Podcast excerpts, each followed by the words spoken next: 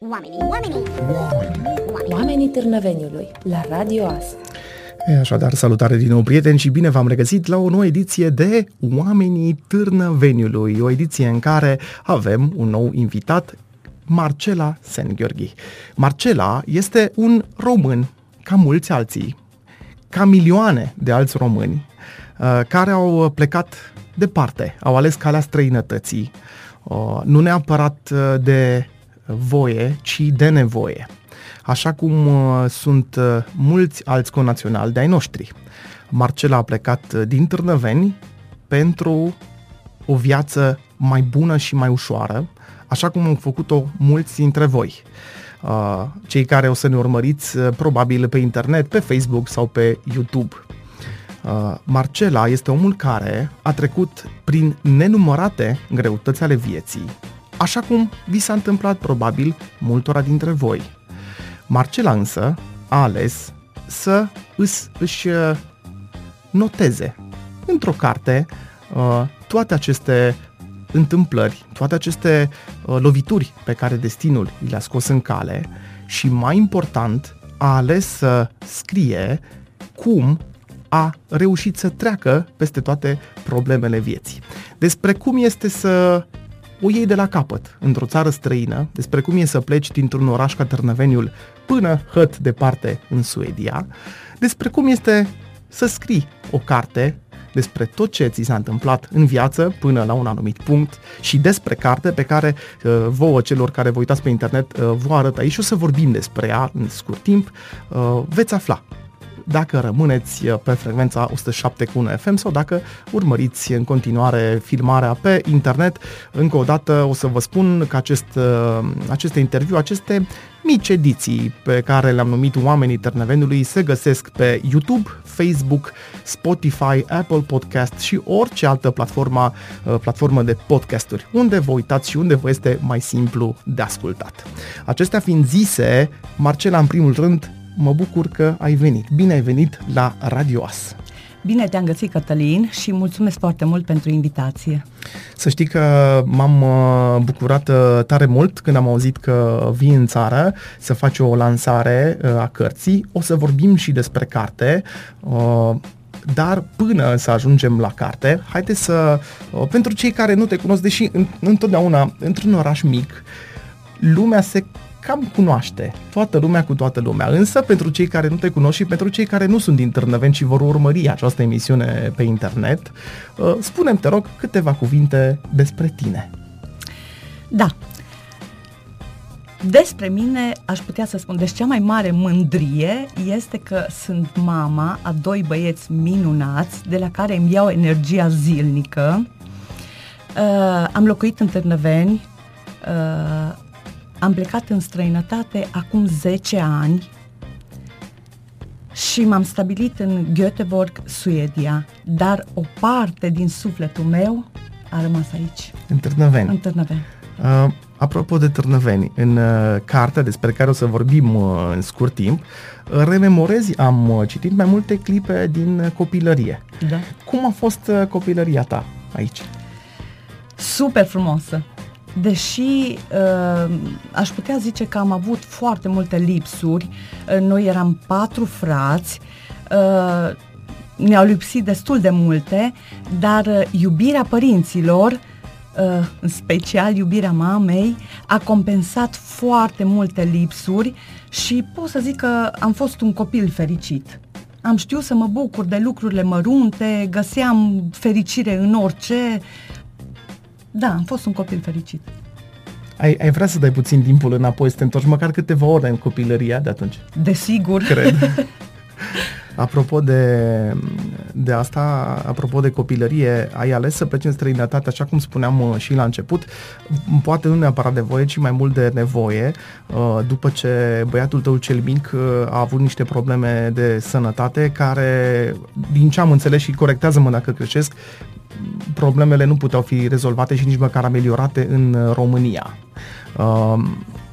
Mă rog, pentru el o șansă la o viață normală a însemnat o țară străină. Mai mult, atunci când și mama ta s-a îmbolnăvit, tot după spusele tale, ai dus o adevărată luptă cu sistemul medical românesc. Din păcate, e o situație pe care o cunoaștem mult prea mulți dintre noi. Uh, te întreb acum, ce te-a nemulțumit atunci cel mai mult? Uh, cred că nu mai e un secret pentru nimeni că sistemul medical uh, nu funcționează bine în România, adică sunt optimistă când spun că nu funcționează bine. Uh, din păcate, foarte mulți dintre noi ne-am lovit de, de toate lipsurile în spitale, dar ce m-a nemulțumit cel mai mult și cel mai mult a fost uh, atitudinea uh, personalului medical, nu generalizez, am întâlnit acolo oameni care erau balsam, balsam pentru suflet, uh, se ocupau de bolnavi, dar am întâlnit și oameni care m-au dezamăgit și m-au, m-au întristat atât de mult încât nici nu știam cum să reacționez, nu mai știam cum să reacționez. Și mi-aș fi dorit tare, tare mult ca oamenii care lucrează cu oameni bolnavi să înțeleagă că bunătatea sau o vorbă bună este un fel de terapie pentru suflet și primul medicament pentru omul bolnav este vorba bună. Acum știu, n-aș vrea să par uh, niciun caz uh, răutăcios sau să pară că întreb asta cu rea intenție, obligându-te să-mi dai un răspuns, dar te-aș întreba cum este, prin comparație, sistemul medical suedez. Da. sau spre ce ar trebui să tindem noi aici în România, că eu cred că noi avem de învățat de acolo, nu invers. Da, uh, sistemul medical suedez este deci nu suferă comparație, dar problema e, e că nu doar sistemul medical. Problema e că sistemul pe care funcționează Suedia este total diferit din toate punctele de vedere. Deci baza, grundul, cum se zice, uh, este, este format în așa fel încât să, funcțion, să funcționeze în, toat, uh, în toate ramurile și uh, se lucrează cu foarte multă transparență, Uh, se ia în considerare părerea oamenilor, se lucrează pentru oameni, există respect reciproc și atunci uh, toate funcționează foarte bine. Acum, după atâția ani, uh, ai remarcat vreo îmbunătățire în sistemul medical românesc de atunci și până astăzi? Uh, din, din fericire, venind acasă, nu am avut nevoie să... N-ai interacționat cu el. N-am interacționat și uh, Uh, nu pot să-mi dau cu părerea, nu știu dacă s-a îmbunătățit ceva sau nu. Uh, pot doar să spun din spusele prietenilor că foarte multe nu s-au schimbat. De asta, din păcate, o spun uh, și multe cadre medicale sau personal care lucrează în spital și nu mă refer, uh, când vorbesc despre schimbare, nu ne referim, evident, uh, doar la schimbarea de atitudine a personalului, pentru că sunt, într-adevăr, oameni și oameni. Vorbim, evident, despre dotări, sau mai degrabă despre lipsa acestora, vorbim despre, despre lipsuri. Hai că ăsta e termenul potrivit. Da. Dar ca să nu insist uh, prea mult pe... Că la urma urmei nu despre sistemul de sănătate vreau să vorbesc foarte mult, deși poate că ar fi bine într-o zi să facem o emisiune doar pe tema asta, mă rog. Vorbim despre schimbare. Tu ai plecat uh, deja de ani buni de 10 ani din da, țară. Da, aproape 11, da. Cum ți se pare acum România? Sau Târnăveniul și România. Cum ți se par acum uh, la 10 ani uh, departare față de cum era atunci când ai plecat? E mai bine, e mai rău sau e la fel? Da, uh, din păcate, deci am aterizat la Cluj și venit cu mașina încoace. Uh, normal, m-am bucurat de, de plaiurile românești, de tot, dar am observat tristețea oamenilor și am observat că, da, în Cluj s-au îmbunătățit foarte multe, dar plecând de la Cluj, venind încoace, mi-am dat seama că nu s-au schimbat foarte multe și uh, Uh, în Târnăveni, iară nu am remarcat foarte mult, atât m-am bucurat când am uitat pe strada noastră că era asfaltată, ceea ce m-a bucurat. În rest, nu pot să zic că am observat ceva îmbunătățiri. În uh, cartea ta, o să revenim imediat la carte și o să vorbim mai mult despre ea, uh, povestești despre durerea celor care pleacă din țară, a românilor care aleg uh, calea străinătății.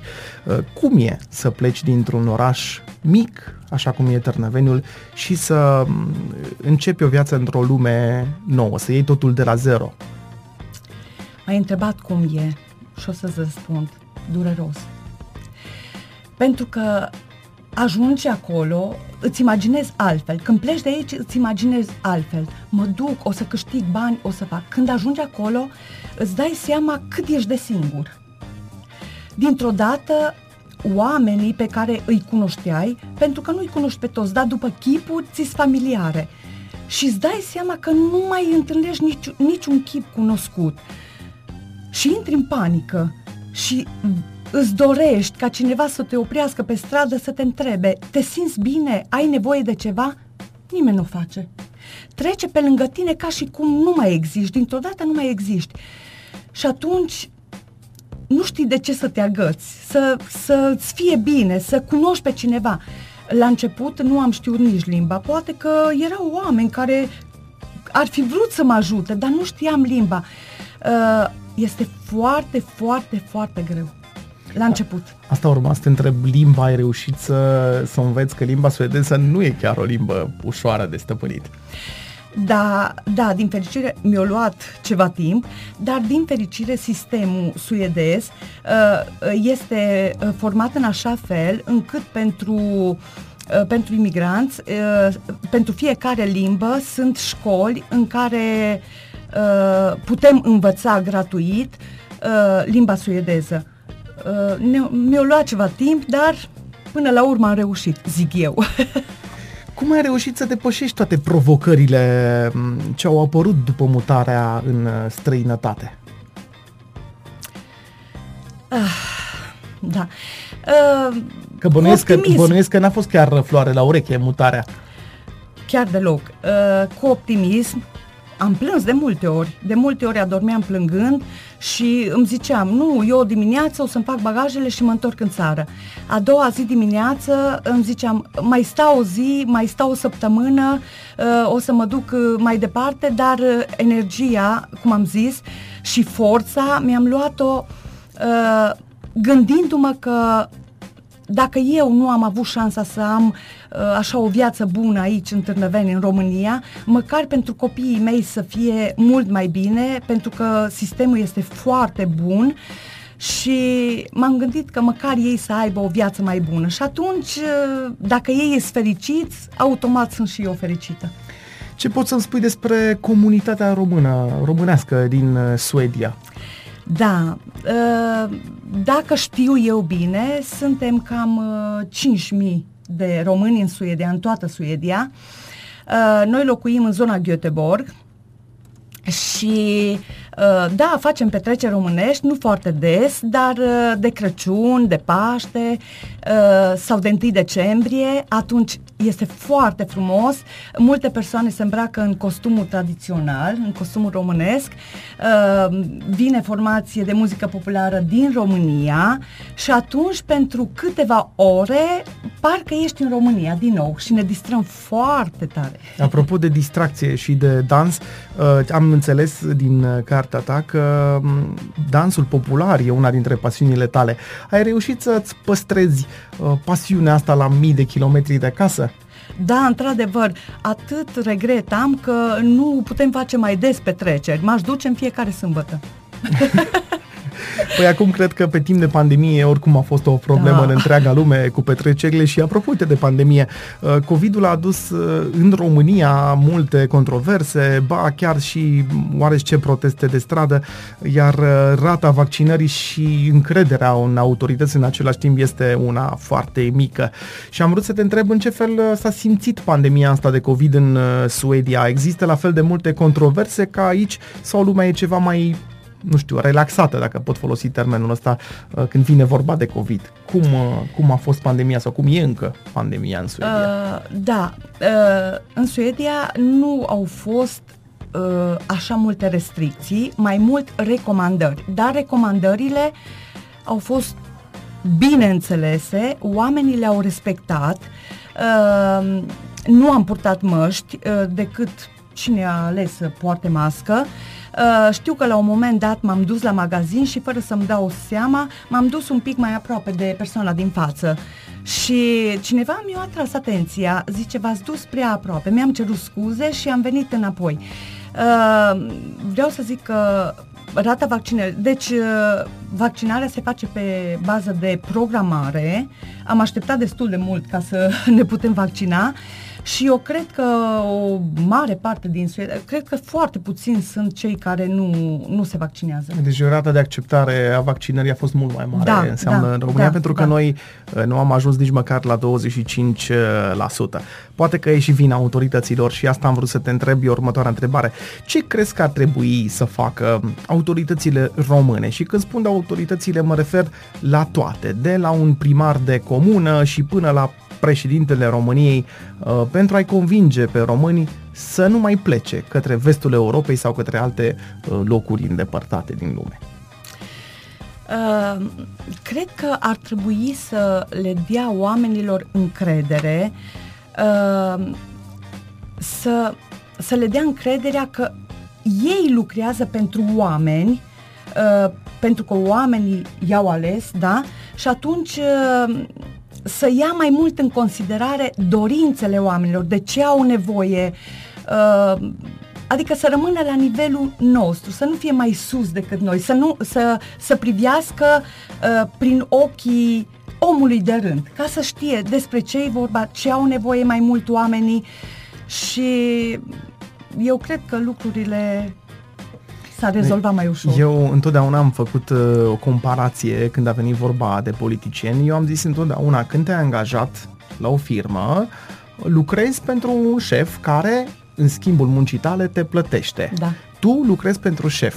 În România, după părerea mea, politicianul uh, român n-a înțeles că este un angajat la șef. Șeful fiind poporul, adică cel care îl plătește. Și nu e invers. Uh, angajatul la stat, mă rog, politicieni, uh, parlamentari, uh, guvernanți și așa mai departe, uh, eu așa-i văd, ca niște oameni angajați, dar nu la o firmă, ci la, sau la o firmă numită Poporul Român. Da. Ei însă înțeleg altfel, înțeleg că ei sunt șefii și noi am fi cumva angajații lor, deși culmea noi îi plătim pe ei. E o lecție pe care cred că politicienii români încă n-au învățat-o de 30 de ani încoace, poate că e de vină și epoca ceaușistă care încă ne mai bântuie după atâta vreme. Bun, să lăsăm uh, Politica. politica deoparte, da, și vreau să vorbim despre carte. O să o arăt încă o dată la cameră pentru cei care veți urmări imaginile pe internet. Uh, cartea se numește Mâinile mamei mele și a apărut la editura Floare de Iris. Uh, despre carte. Uh, Această carte este în primul rând o autobiografie. Eu am zis, dacă ar fi să rezum cartea asta într-o frază, uh, aș zice așa, că e cartea pe care mi-aș fi dorit uh, uh, ca Marcela să nu o scrie, dar m-am bucurat foarte mult că a scris-o.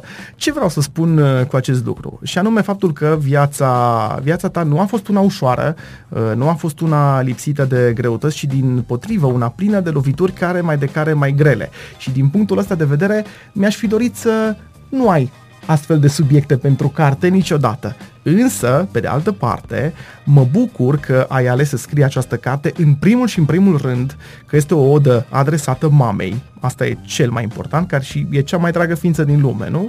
Uh, Iar mai apoi pentru că cartea asta, și o mai arăt o dată la cameră, uh, poate reprezenta uh, pentru fiecare dintre noi uh, o adevărată lecție de viață. Despre cum ai uh, două variante atunci când uh, viața te lovește. Să te lași doborât sau să te ridici și să continui mai puternic ca niciodată. Eu mi-am dat seama din rândurile pe care le-ai scris în carte că tu ai ales întotdeauna varianta a doua, să te ridici și să fii mai puternic uh, ca niciodată. Și o să te întreb, întâi de toate, ce te-a determinat să scrii această carte? Da, am primit des întrebarea ce m-a determinat să scriu această carte. Uh, genul acesta de carte se naște din durere, dintr-un dor. Și am început să scriu atunci când uh, a plecat mama mea. Uh, am realizat că atât de goală a devenit lumea pentru mine și am început să scriu cumva uh, să-mi liniștesc sufletul. Și scriind am realizat că este ca un fel de terapie și că încet, încet uh, găseam răspunsurile la întrebările pe care mi le tot puneam tot timpul și scriind realizam că de fapt răspunsurile sunt în mine și le găsesc la mine doar că trebuie să-mi ascult sinele. Asta urma să te întreb ce înseamnă acest volum pentru tine, dar cumva mi-ai răspuns, e o adevărată terapie. Da. Prin această carte ai făcut uh, cu tine o adevărată terapie. Uh, pe lângă oda pe care o aduci mamei, așa cum uh, spuneam și așa cum spune și titlul uh, cărții, vorbești în carte despre mm, loviturile de care ziceam nu puține pe care destinul ți le-a adus în cale. Fratele tău a murit într-un tragic accident de muncă, tatăl tău a murit în toamna acelui așan. Cu toate astea, tu ești o femeie, ți-am spus și înainte de a intra în direct, ești o luptătoare și ești o, o femeie care emană o energie pozitivă, lucru pe care eu sincer rar îl văd, foarte rar îl văd și întrebarea mea este cum? Cum îți găsești resursele, cum îți găsești puterea de a te ridica de fiecare dată, de a merge mai departe și de a avea această energie pozitivă tot timpul. Nu știu dacă ai auzit, este vorbă și când nu mai poți, mai poți puțin. Întotdeauna, întotdeauna noi avem impresia, gata, aici nu mai pot. Dar îți dai seama că mergând înainte, că înapoi nu poți să te mai duci, îți dai seama că poți, poți mai mult de atât. Și uh, întotdeauna mi-am dorit să fiu un exemplu pentru copiii mei. Uh, am vrut ca uh, atunci când dau de greutăți să știe că totdeauna există o rezolvare Poate câteodată trebuie să avem mai multă răbdare sau câteodată trebuie să strângem din dinți, dar întotdeauna, întotdeauna trebuie să găsești luminița aceea spre care să te îndrepți. Și negreșit o vei găsi. Uh, poetul Adrian Păunescu spune într-o poezie care mie îmi place foarte mult. O să citesc uh, câteva versuri dintr-o poezie care se numește Repetabila povară. Cine are părinți pe pământ, nu în gând, mai aude și în somn ochii lumii plângând că am fost, că n-am fost, orică suntem cu minți, astăzi îmbătrânind, ne dor de părinți. Și de asta aș vrea să vorbim acum despre subiectul uh, central al cărții, mama ta. vorbește puțin despre ea și ce a reprezentat ea pentru tine. Deci mama mea a fost universul meu. Uh, căldura pe care o simțeam când eram lângă ea, când, eram, când mă îmbrățișa, N-am mai găsit-o nicăieri altundeva. Îmi amintesc că ne întorceam verile uh, din Suedia și uh, pășeam din nou pe pământ românesc, era o emoție de nedescris, auzeam peste tot vorbindu-se românește și atât mă bucuram. Dar când ajungeam pe stradă și o vedeam pe ea acolo în pragul casei părintești, frământându-și mâinile, deci nu mai aveam răbdare să ajung lângă ea.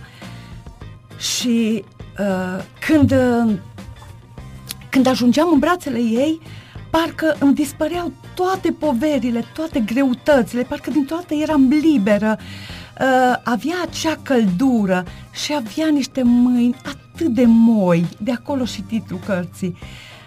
Deci, mama mea a plecat, dar a luat și o parte din sufletul meu. Cred că așa ni se întâmplă sau ni se va întâmpla tuturor, din păcate, atunci când uh, pierdem sau vom pierde pe cineva drag. Uh, apropo de mamă, uh, vorbeam, uh, vorbeam despre asta. Ai devenit și tu, la rândul tău, mamă, uh, și ai doi băieți, Alex și Dani, da. dacă nu mă șel. Așa, uh, din nefericire, ca și când toate greutățile vieții n-ar fi fost de ajuns, ai fost nevoită la rândul tău să lupți cu o boală cumplită. Uh, ai povestit în carte un moment care m-a emoționat foarte tare, e și un moment haios, nu o să-l descriu aici, o să-l las uh, surpriza pentru cei care vor citi cartea, să află despre ce este vorba, o surpriză pe care ți-a făcut-o familia într-una din zilele de tratament. Întrebarea mea este cât de mult a contat uh, sprijinul celor dragi în lupta pe care ai dus-o cu boala asta? Enorm. Pentru că uh, în momentul în care doar când spui cancer, deja este foarte greu. În momentul în care m-am îmbolnăvit, uh, nici nu am știut cum să reacționez. nu știam cum să gestionez uh, uh, sentimentele. Dar cea mai mare uh, povară pe care pot să spun că am dus-o uh, a fost durerea copiilor mei, pentru că știam cât de goală poate să devină lumea fără mamă și uh, nu, voiam să lupt cu orice preț, adică mă agățam de orice. Uh, iubirea lor, iubirea lor, sprijinul lor, uh, faptul că au fost solidari cu mine uh, când a trebuit să mă tund și s-au tuns toți, uh, a fost și amuzant într-un fel, dar uh, uh, m-au ajutat enorm, enorm de mult. Nu știu dacă aș fi putut depăși dacă nu i-aș fi avut alături de mine. Ai scris în uh, carte o frază care mie mi s-a părut de dreptul dureroasă. O să o citez acum. Ai scris așa. Părinții și bunicii noștri, cei care ne-au dat viața, ne-au îndrumat pașii și s-au sacrificat pe ei doar ca să ne fie nouă bine. Ei cer prea puțin și nici puținul acela nu îl primesc. Uh, e un adevăr usturător. E un adevăr care doare, dar care descrie cel mai bine situația vârstnicilor, uh, a pensionarilor sau a oamenilor cu dizabilități din România.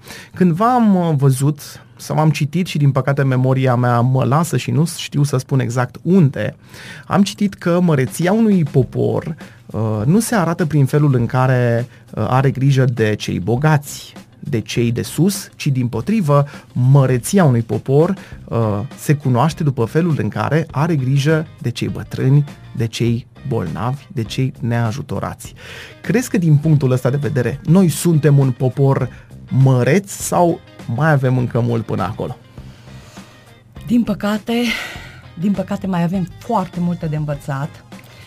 Uh, e atât de dureros să vezi oameni bătrâni care au lucrat o viață întreagă și acum uh, își cheltuie ultimul bănuț pe tratamente, pe medicamente și se gândește de două sau de trei ori dacă să, să-și cumpere o, un fruct sau ceva care lor li se pare un lux. Pentru ei e un lux să-și cumpere o ciocolată sau o prăjiturică, se limitează doar la strictul necesar e atât de dureros. Ce mă doare foarte, foarte tare când îi văd prin piață și le văd mâinile muncite. Deci mă doare pur și simplu până în adâncul sufletului. Până în adâncul sufletului. E foarte dureros că nu știm să apreciem, pentru că fiecare avem sau am avut părinți, bunici și fiecare ar trebui când vedem un bătrânel sau uh, autoritățile clar să se gândească că e bunicul meu sau e tatăl meu sau e mama mea și atunci să vezi prin ochii lui cum trăiește el, care e viața lui, cât de greu este. Da, am văzut, um, apropo de asta, mi-aduc aminte că am văzut și nu odată oameni care, vârstnici, mai ales că de ei vorbim, care se uită la 10 bani și nu fac din zgârcenie. Pur și simplu pentru ei 10 bani contează, deși noi poate am zice, băi, dar după 10 bani nici măcar nu te mai apleci pe stradă. Nu, sunt oameni pentru care 10, oameni nu puțini, uh, pentru care 10 bani contează și spuneai că își cheltuie și ultimul bănuț pe tratamente, aici este, după mine, e o mare dramă pentru că uneori nici măcar nu ajung bănuții uh, de medicamente. Nici nu mai vorbim, așa cum spui tu, un fruct e un lux, uh, nu vorbim în niciun caz de excursii, de plecări în străinătate. Astea sunt deja subiecte, cred că, de filme pentru cei mai mulți pensionari uh, români, din păcate. O să citesc din nou din cartea ta câteva fraze cu care am rezonat atât de bine și mi-au plăcut atât de mult. Ai spus așa, când simți sfârșitul atât de aproape, începi să înțelegi că s-ar putea să nu mai ai timp pentru multe lucruri. Realizezi cât de fragil e firul vieții și îți pare rău de fiecare clipă irosită fără rost, risipită cu supărare, cu ură, cu invidie. Regretăm că pierdusem timp, regretam că pierdusem timp cu supărări când puteam să-l umplu cu iubire, cu bucurii. Povestește-mi, te rog, puțin despre aceste rânduri. Mi-au plăcut enorm de mult. Cu mare drag. Uh, într-adevăr, când ajungi într-un punct în care simți că nu mai ai timp să faci lucruri, realizezi că, de fapt, lucrurile materiale nu mai au nicio importanță. Realizezi atunci că ești un om bogat atunci când te iubesc mulți oameni. Ești un om bogat când poți să dăruiești multă iubire. Eu mi-am găsit cumva fericirea admirând o floare, un fluture, o, mergând prin pădure, am realizat, Doamne, am pierdut o grămadă de, de lucruri mărunte care, de fapt, uh, însumau fericirea. Erau fericirea și eu alergam, poate, după cu totul și cu totul altceva care acum nu mai au nicio importanță pentru mine. Și cred că, din păcate, cu toții așa facem. Alergăm după niște lucruri care, mă rog, într-un anumit moment ni se par importante, dar care de fapt nu au nicio relevanță. În loc să prețuim uh, ceea ce avem, foarte puțin dintre noi mai prețuim uh, ceea ce avem, cred eu. Poate că greșesc și bine ar fi să greșesc, deși mi-e teamă că, mi-e teamă că nu. Uh, nu vreau să dezvălui mai mult din carte, din nou o să o arăt la cameră uh, și o să te întreb pe scurt, când și unde, întâi de toate, când și unde are loc lansarea oficială a cărții? Da. Uh, lansarea cărții Mâinile mamei mele are loc uh, mâine, 1 iulie, uh, ora 17 la Casa de Cultură din Târnăven. Și spunem, te rog, de unde poate fi cumpărată această carte da, pentru cei care vor să o uh, cumpere? Poate fi cumpărată în primul rând de pe site-ul editurii Floare de Iris, dar uh, aici în Târnăven se găsește la magazinul uh, lui Alin Dolcoș, Dolstel. Am înțeles că această carte este scrisă, adică a apărut și în limba suedeză. Încă nu, încă Sau va, nu. o să apară? Va, o să apară în limba suedeză. Uh, m-am ocupat foarte mult acum cu lansările uh, și pe urmă când, când termin și mă întorc înapoi, acesta este visul meu. Uh, eu vreau să arăt uh, și oamenilor de acolo, din Suedia. Uh, am foarte mulți prieteni care își doresc enorm să citească cartea și uh, vreau să arăt și, o, și partea frumoasă a noastră, a românilor, pentru că, uh, din păcate, din multe puncte de vedere, mulți oameni percep percep uh, România ca fiind mulți cerșetori sau uh, așa și vreau să arăt că de fapt nu este așa. Nu e, nu e chiar așa, nu e dracul atât de negru, nu. cum se spune întotdeauna. Într-adevăr. Am citit într-o statistică realizată relativ recent, adică în urmă cu câțiva ani, că în Europa, doar în Europa, se află deja 4 milioane de români imigranți. Dintre aceștia, conform datelor oficiale, doar 4 4% se mai întorc definitiv în România. În ceea ce te privește, crezi că te vei mai întoarce definitiv, nu doar în vizită, în România sau vei rămâne uh, în Suedia? Sau, mă rog, poate într-o altă țară, dar în străinătate? Cătălin, eu cred că 99% dintre românii plecați au uh, o mică speranță că în România se vor schimba lucrurile și vei putea să te întorci acasă. Dar, uh, din păcate, cred că o să rămâne mai mult cu speranța. Eu, personal, uh, ți-am zis, mi-am lăsat o bucată din suflet aici, care niciodată nu să... nu o să plece de aici, dar uh, copiii mei au crescut acolo și cred că cred că ei o să rămână acolo și atunci automat unde sunt copiii mei o să fiu și eu. Și așa că nu știu dacă o să mă mai întorc odată. Sau cel puțin vei veni în vizită. Da. Asta, asta cu Mi-am promis cât de despot. Pentru că ne apropiem de sfârșitul interviului, am cu tine câteva întrebări.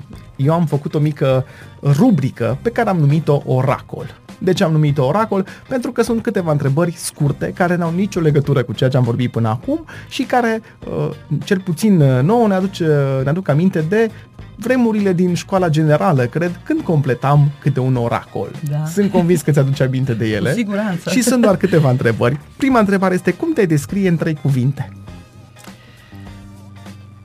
Optimistă, cred,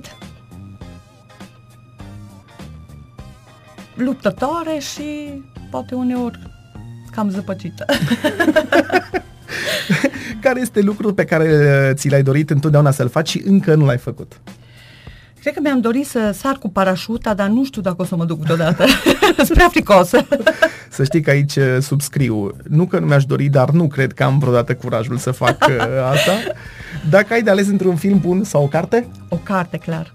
Uh, trei lucruri pe care le-ai luat cu tine pe insulă pustie o carte. uh,